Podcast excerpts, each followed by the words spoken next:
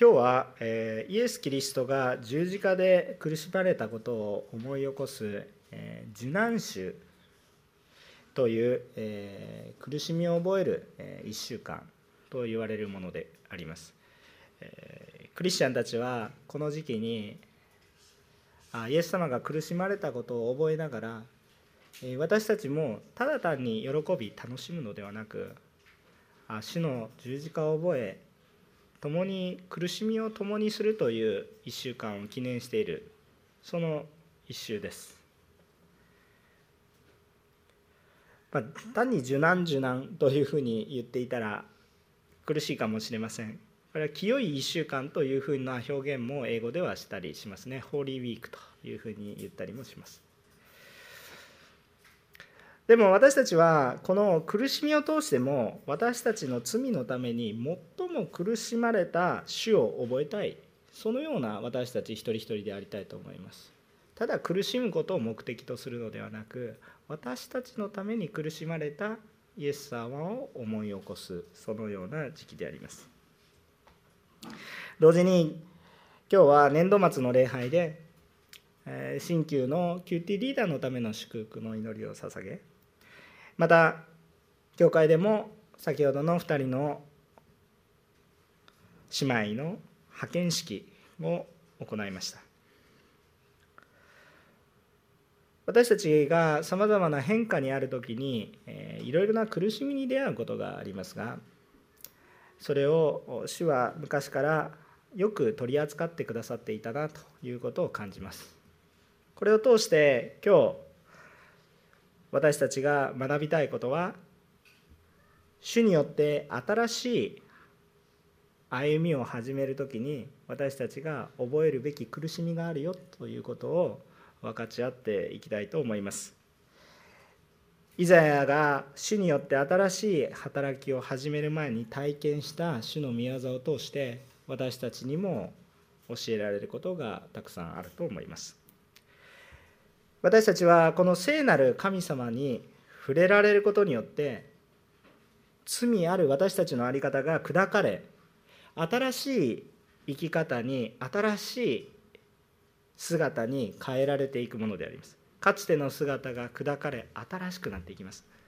この体験は罪ある生活に慣れている私たちにとっては苦しみという形で感じられることがよくあります。しかしこの体験は苦しみとして感じるかもしれませんが罪のない主の形に整えられていく過程とも言えると思います。さあ今日3つの話をします。第1番目。主が従う者を選ばれ近づかれます。主が神様が神様が従う者に近づいて私が近づくのではなく神様の方がまず近づいてきてくれますよということです。6節の前半を読みます。このように書いてあります。すると私のもとにセラフィムの一人が飛んできた。私のもとにセラフィムが飛んできた。まあ、セラフィム天の使い、まあ、ここあんまり詳しく話すと時間が今日はありませんので、えー、天使の一種だと考えていただければいいと主の使いが来たわけですね。でイザヤはイザヤという預言者がいたわけなんです。活躍した預言者がいました。このイザヤは神様の働きを始める前に。このイザヤのことについてはあんまり何も書かれてないんですね。イザヤ書の1章にこれが書かれてあるべきだのにもかかわらず6章になってからイザヤは自分のことをポツポツと語り始めます。それぐらい自分じゃなくて神様を表したかったんですね。でここでイザヤがその種の働きを始める前に神様によってビジョンを見ました。今日の聖書の箇所6節から8節だとちょっと短すぎて書いてないんですけど1節から見ていくとビジョンを見たことが書いてあります。しかしこれは単なる幻ではなく霊的な実体験であった可能性もあります。イザヤでしかわからないけれどもそれは単に夢のような幻のようなものを見たイリュージョンを見たそういうことではなくて霊的な実体験だったということも私は思います。触れたことを感じるようなもの。そういうもの。なんか仮想的に概念的に触れたのではなく触れたことを実体験したんではないかなと私は信じておりますがどちらにせよビジョンを見たにせよ実体験をしたにせよ。どちらにせよ自分に向かってくるセラフィムという主の使いがいたということですね。それを体験したんですね。とにかくこれは聖書的な事実であります。イザヤが神に近づいていったのではなくセラフィムの方から近づいてきた。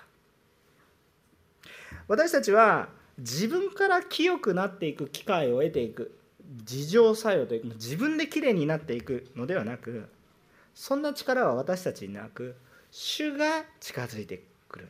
主が近づいてくる。主が近づいてくる。何にもできないから主が近づいてくる。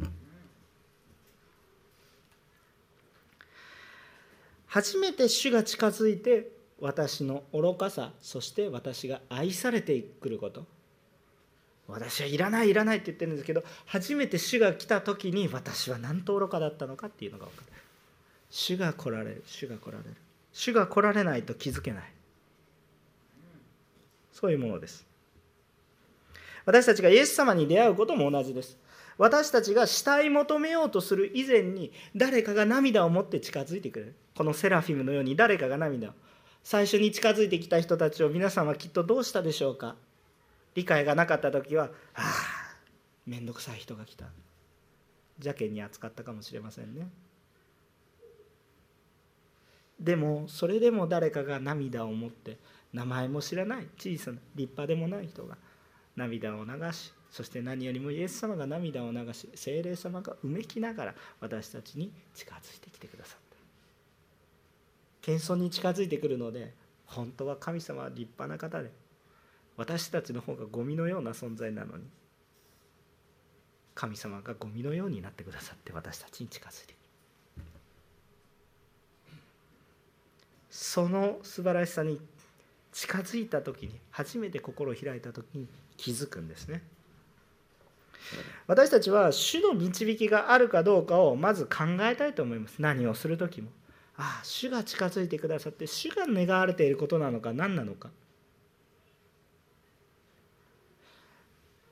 受難史を通してキリストが私のところに近づいてきてくださった QT のリーダーを初めてする時。私がやりたいやりたい。そうではなく主が導いておられるから。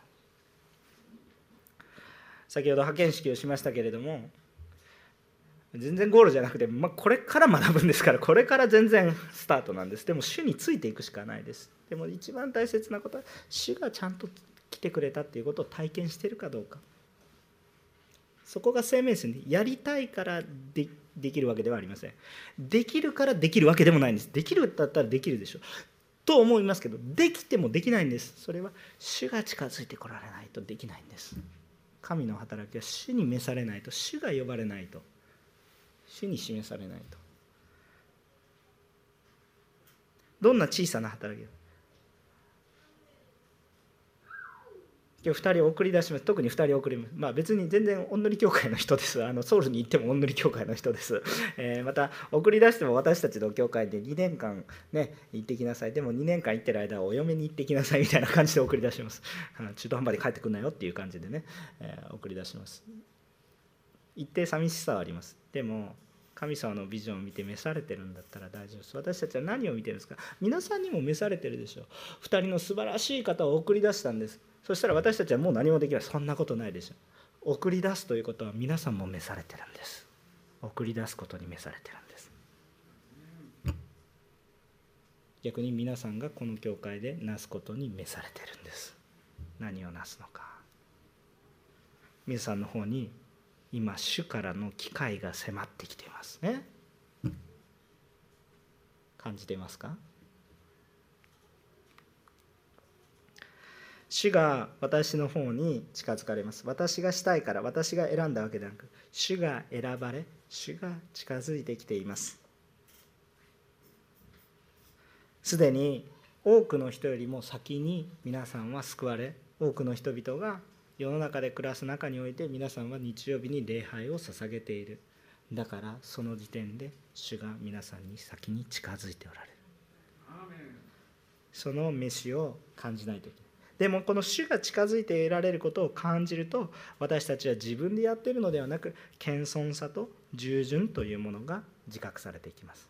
ああ私ではなく主なんだなということを感じるものであります。私の働きではなく主に従う働き。2番目のことです。6節の後半から7節を意味します。その手には祭壇の上から火ばさみで取った燃え盛る炭があった。彼は私の口にそれを触れさせていった。見よこれがあなたの唇に触れたのであなたの咎は取り除かれあなたの罪も許された。アメン。イザヤは主の使いが祭壇から持ってきた燃える炭を口につけられるっていう体験をします。この様子だけ見ると拷問です。火ばさみでやって口にツスってやるんですよ。どうなりますか皆さん。バーベキュー口がバーベキューですよね。大変なことです。神の清さっていうものは罪のあるもの罪に対しては神様の清いものなんですけどその清さっていうのはあまりにも清いので罪ある者にとっては焼き尽くす火のようです。罪のない者にとっては本当に柔らかい平安のものにしかないんですけれども罪ある者にとっては焼き尽くす火のようです。あのちょっとあんまり真面目な話ばっかりすると深刻になりますので私があのちょうどね中高生の皆さんも今ここにいらっしゃるんですけど中高生の時は私は坊主だったんですよ。別に仏教だったわけじゃなくてですね、え野球をやって野球やってる皆さん目は坊主にしなくていいですからね、まあ、そんなことはいいんですけれども。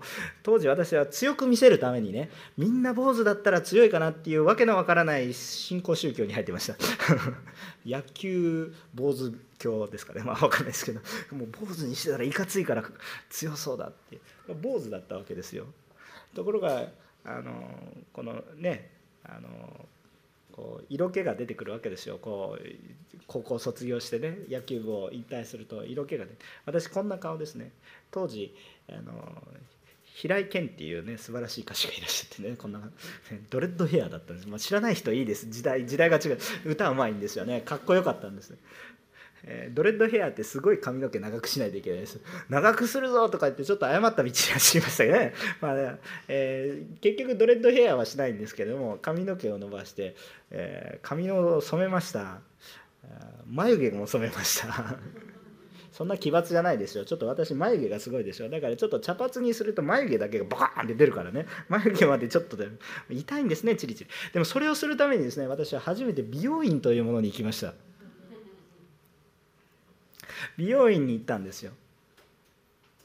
でもね今までねもうなんか野球ばっかりやっててねもうなんかあのトレーナーばっかり来て ところがいきなりもうなんかあの散髪といえばねあのおっちゃんまたよろしくみたいなウィーとか言って自分でやってもいいみたいなそういう世界で床屋さんにしか行ったことない。美容院に行ったんですよね。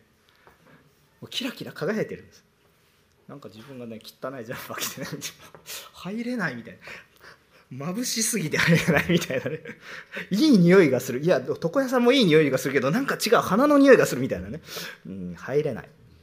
そういう男心分かりますか？女性の皆さん分かりますか？分からないとダメですよ。いや綺麗すぎて入れない、まあ、何の話をしているのか。あんまり綺麗なところに行くとちょっと自分が汚いなと思う自覚があるとちょっと近寄りがたくなります。それを極端にすると神様の清さは私たちを焼き尽くすほどにむしろ私たちを裁くほどにあまりにも神々しくあまりにも輝かしいので私が滅ぼされるような思いがします。主の清さは罪ある者にとっては焼き尽くす火のようです。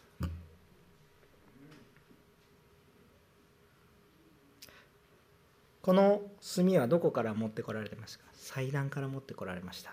つまり清さそのものです。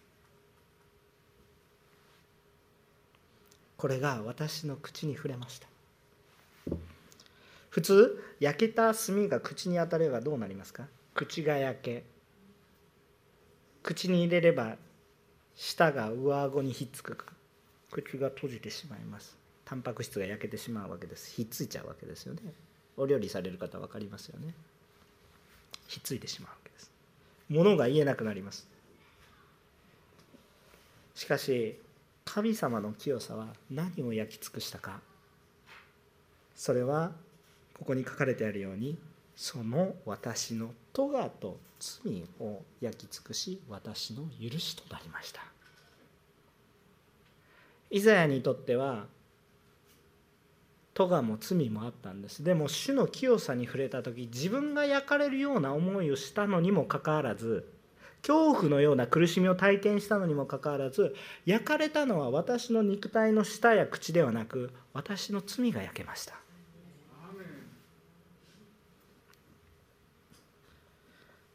私の肉体は傷つくこともまあいざやですけどなかったわけですね。このような体験を見たんです。引用しようかどうか迷って削除してたんですけど 原稿には削除してるんですけどモーセも同じようなビジョンを見ました。モーセが自分がもう何もできないと言って荒野をさまよいまあさまよっていたわけではなく羊を飼っていて人人を避けていたわけですね。もう人には会いたくない。もう私は羊と家族だけでいい。喋る相手は妻か羊か。私は喋ることができない。そういうふうに歩んでところがある日なんか変な姿を見た。変な現象が山の上に起こった。パッて登っていったらそこに燃えている木があるんです。燃えている木があるけれども焦げないんです。燃えてるけど焦げないんです。人間の感覚だと炭化していきますね。燃えていくとどんどん二酸化炭素になって黒焦げになっていきます。でも燃えているのにも焦げないんです。でも確かに燃えている。これが私たちの見るべきビジョンです。人間の力で燃えるとまさに焦げ付きます。疲れ果てます。できなくなります。そうではなく精霊様に清さに触れ神の清さに入れる。のはものすごい元気です。ものすごい元気ですけど疲れません。そして無理もしません。でも無理をするよりも力強い技がなされます。精霊に満たされるとはそういうことです。この時もイザヤは火を食らいましたけど火を食らったわけですまさに。しかしそこで焼き尽くされたのは彼の彼の言葉が焼かれました。彼の言葉が私の罪ある言葉が焼かれ彼の唇から出てくるのはこれから何なんですか？神の言葉が宿ります。彼の罪ある言葉は焼き尽くされたんです。しかし神の言葉が宿ります。彼はもう自分の罪ある言葉が焼かれました。この体験は苦痛のような体験です。皆さん考えてみてください。火がねわーって迫ってくるんです。自分の口の中に入ってくるんです。苦痛それはまさしく本物の火ですよ。だからこれは恐ろしすぎます。恐ろしすぎですがガスバーナーブってあんま考えなくていいですけど そんな感じです。これは苦痛のような体験です。しかし神様は私たちが神の人として整えられる時罪ある私たちにとってはその罪を取り除くために苦しみを通らせます。神様の清さに触れられます。そして罪を取り除き整えます。火が迫ってくるように感じます。でもそれは神様の清さに触れていってることです。神様の愛ですね。神様が近づいてきて神様がその清さに触れさせてくださるんですよ。3番目のことですね。3番目主は主の声を聞いて応答し従うことができる人を探しておられる。探しておられる。8節。私は主が言われる声を聞いた。誰を私は使わそう。誰が我々のために行くだろうか。私は言った。ここに私がおります。私を使わせてください。これはイザヤの告白ではなくイザヤの告白ですが彼の人間的な告白ではなく主の霊に触れられた告白。このように整えられたイザヤには神の声が聞こえます。今までは天使たちの声は聞こえたんです。ところが天使の賛美は聞こえてたんです。ところが整えられたこのイザヤは神の声を直接聞くようになります。誰を私は扱わそう。誰が我々の、まあ、三位一体の神様がちょっと若干見える箇所の一つでありますけれども。単数であり複数である表現がなされているわけですけれども。このように主に従うものを神様ご自身が探しておられる。だから近づいてこられます。でしかも主が近づいてきますけれどもそのことに従えるようにも整えてくださって。さあ私たちにする時は何でしょうか？私の告白ではなく主がさせてくださる告白をする。ということですね。さあ今日結論的な話で一気にまとめていきたいと思います。実はあのマタイの3章の16節から4章の17節1章以上にわたる箇所をちょっと参考にしたいと思います。ぜひちょっとお分けください。聖書をお持ちの方前に出ないかもしれません。えっ、ー、とマタイの、えー、よいちいち読みません。あの読みません。あの有名な話なので。読まないんですがマタイの3章の16節から4章の17節までを聖書をお分けになられるとよろしいかなと。どうぞ皆さんいつもお勧めしますが聖書まあもう礼拝ですからね。持ってきてください。まあいいや。はい。3章の16節から4章の17節までね、えーえー、いちいち読みません。ここはイエス様が洗礼を受けられる場所です。その後40日の断食を経て荒野に行かれます。誘惑に打ち勝ち主の働きが始まっていく場面です。有名な場所ですね。イエス様も具体的な仕事といいますか神様の働きを神ご自身であるのにもかかわらずその働きを始められる前には苦しみを通られたんです。イエス様が苦しみを通られる必要はありますか？というとイエス様には罪がないので根本的にはありません。しかし人がなすべき模範として謙遜と整えをなされた。イエス様自身も一人の人として行動された。主の働きをする時には精霊の助け砕かれ謙遜になることが必要。その前に主は洗礼を受けられます。清さに触れるわけです。清さに。イエス様自身が清さなんですけどこのイエス様にこう清さは必要ないぐらいの方なんです 清さそのものだから。でもイエス様が謙遜に仕えることによって洗礼を受けることによって精霊が鳩のように下ります。なぜイエス様には鳩のように私には鳩のようにじゃなくて私にはなぜ火のように下るのか。ペンテコステの時に弟子たちに火のように下りました。精霊は。なぜですか？それは私たちが罪人だから。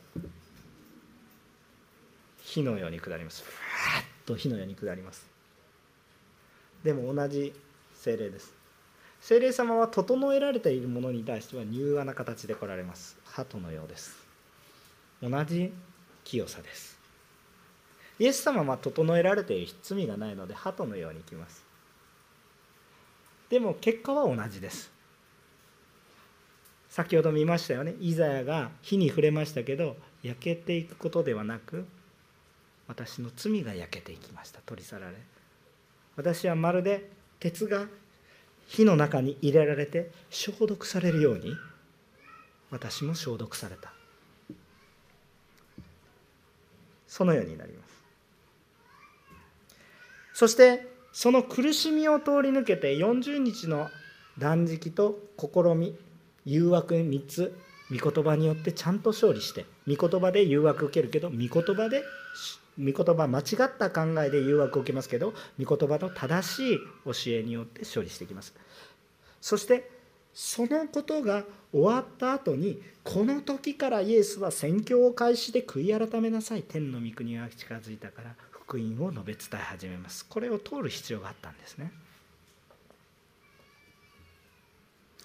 私たちも主に従うことを示される時苦しみを通ります。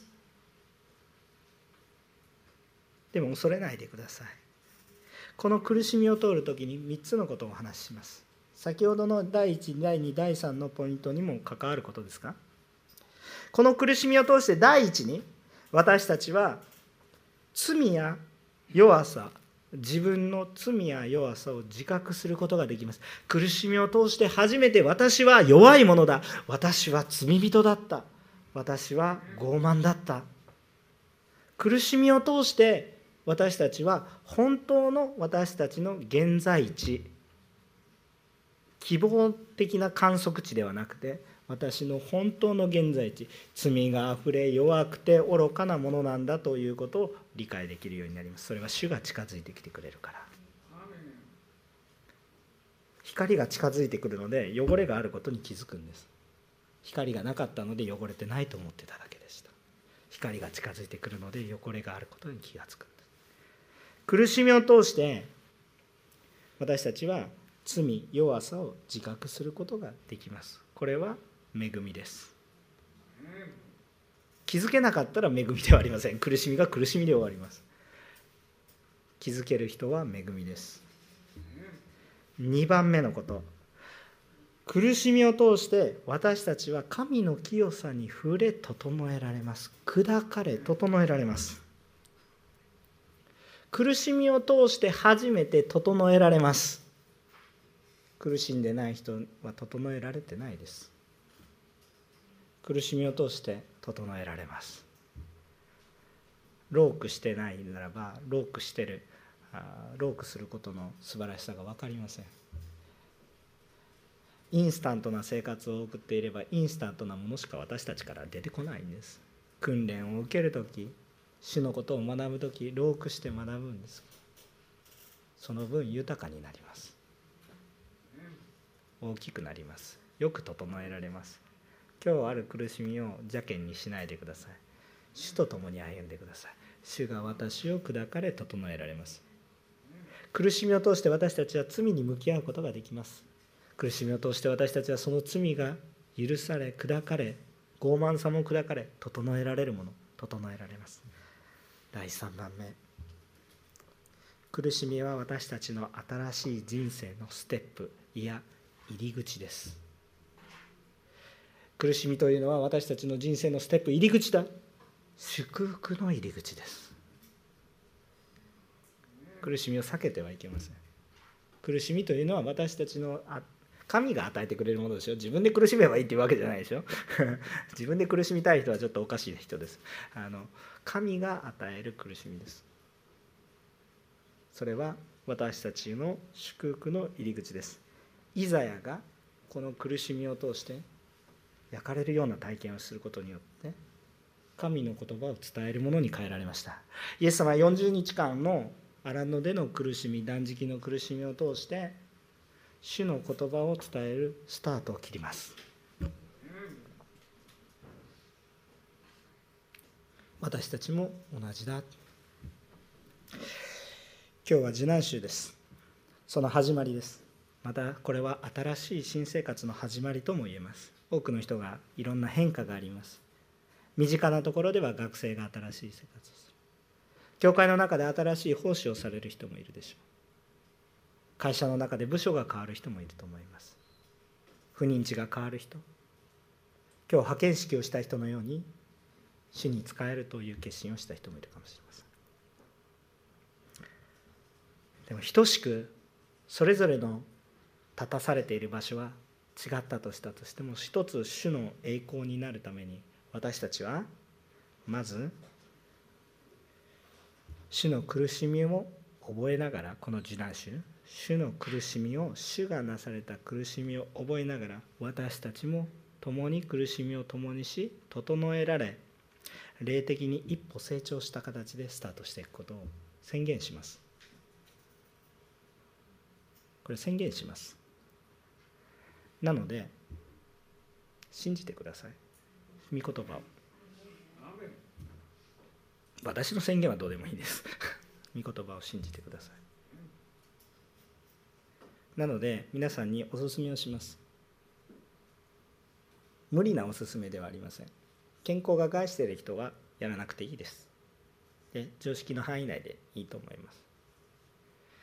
成長期の、ね、若者がやるとよくありますねたった1週間心を合わせてね断食をしましょう。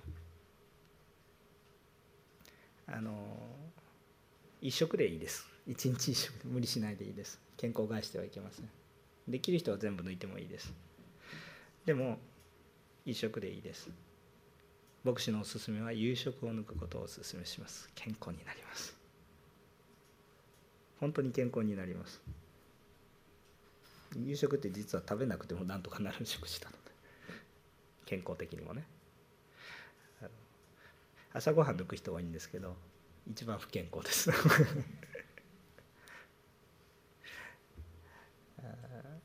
週を覚えましょう。たった1週間でいいです。1日1食でいいです。苦しいです。主を覚えましょう。死の苦しみははるかに厳しいです。大したことありません。40日断食に比べれば大したことありません。朝ごはんとっても楽しみし豊かに蒼天祈祷来て朝ごはんしてください。蒼天祈祷に出られる方月曜日は休んじゃいますけどどうぞ来てください。ちょっとでもいい。別にそれをしなかったから悪いというわけではありません。でも死と共に苦しみを通るとあなたの人生には新しい入り口が広がっていきます。今日私たちも主に召され苦しみを通しても神の栄光に預かるものとなりたいです。私たちは苦しみを通して神の栄光に預かり献身していくものとなります。順番はいろいろです。ですけどそのように歩みたいと願います。今回ね派遣式がありました。あの皆さんの心の内はどうでしょうか？寂しさが強いでしょうか？主に期待する思いがあるでしょうか？牧師はたくさんの出会いと別れを経験しています。また会える出会いもあればある時は天の御国に送ることも牧師はたくさん経験します。でもねクリスチャンにいつもあることは主と共に歩むことは基本的には喜びです。皆さん何を見ていますか？私は誰を使わそう？主よここに私がおりますと答えることのできる私たちは幸いです。送り出すことの恵みを知ってる私たちはどこを見てるんですか？私たちだけ見てるんですか？皆さんの信仰生活はそれだと成長は難しい。どこを見てるんですか？神様が多くの人を見ておられるんでしょ？送り出していくことによって私たちにも新しい機会がやってきてる。送り出されていく人には新しい機会がやってきている。苦しみがあるかもしれません。でもそれを乗り越えていくとさらに豊かな世界が多くの人が私たちが私たちだけで集まっているならば私たちだけです。一粒の種が地に落ちて死ねばそれが豊かな実を結びますが種が種であるならばそれはただの一粒の種です主の機会がやってきてますね。砕かれて主の形に整えられると多くの実を結ぶようになります。皆さん送り出していって全然もうこれから金輪際会えないというわけではありません。送り出す教会の先生と私もすごく仲いいです。どちらの先生とも仲いいです。韓国の先生とも仲いいです。あのだから牧師がつながってますので皆さんもつながってるということです。皆さんがちゃんと主の働きをしていればいつでも会えます。まあ、もちろん使える共同体が違いますから毎週のようには会えませんけれども。主につながっていれば豊かにつながっています。寂しさは当然あります。苦しみも当然あります。でも私たちは何を見てるか。どこを見てるんだ今日は悲しみの日ではなく祝福の日です。わかりますか？お祈りをいたします。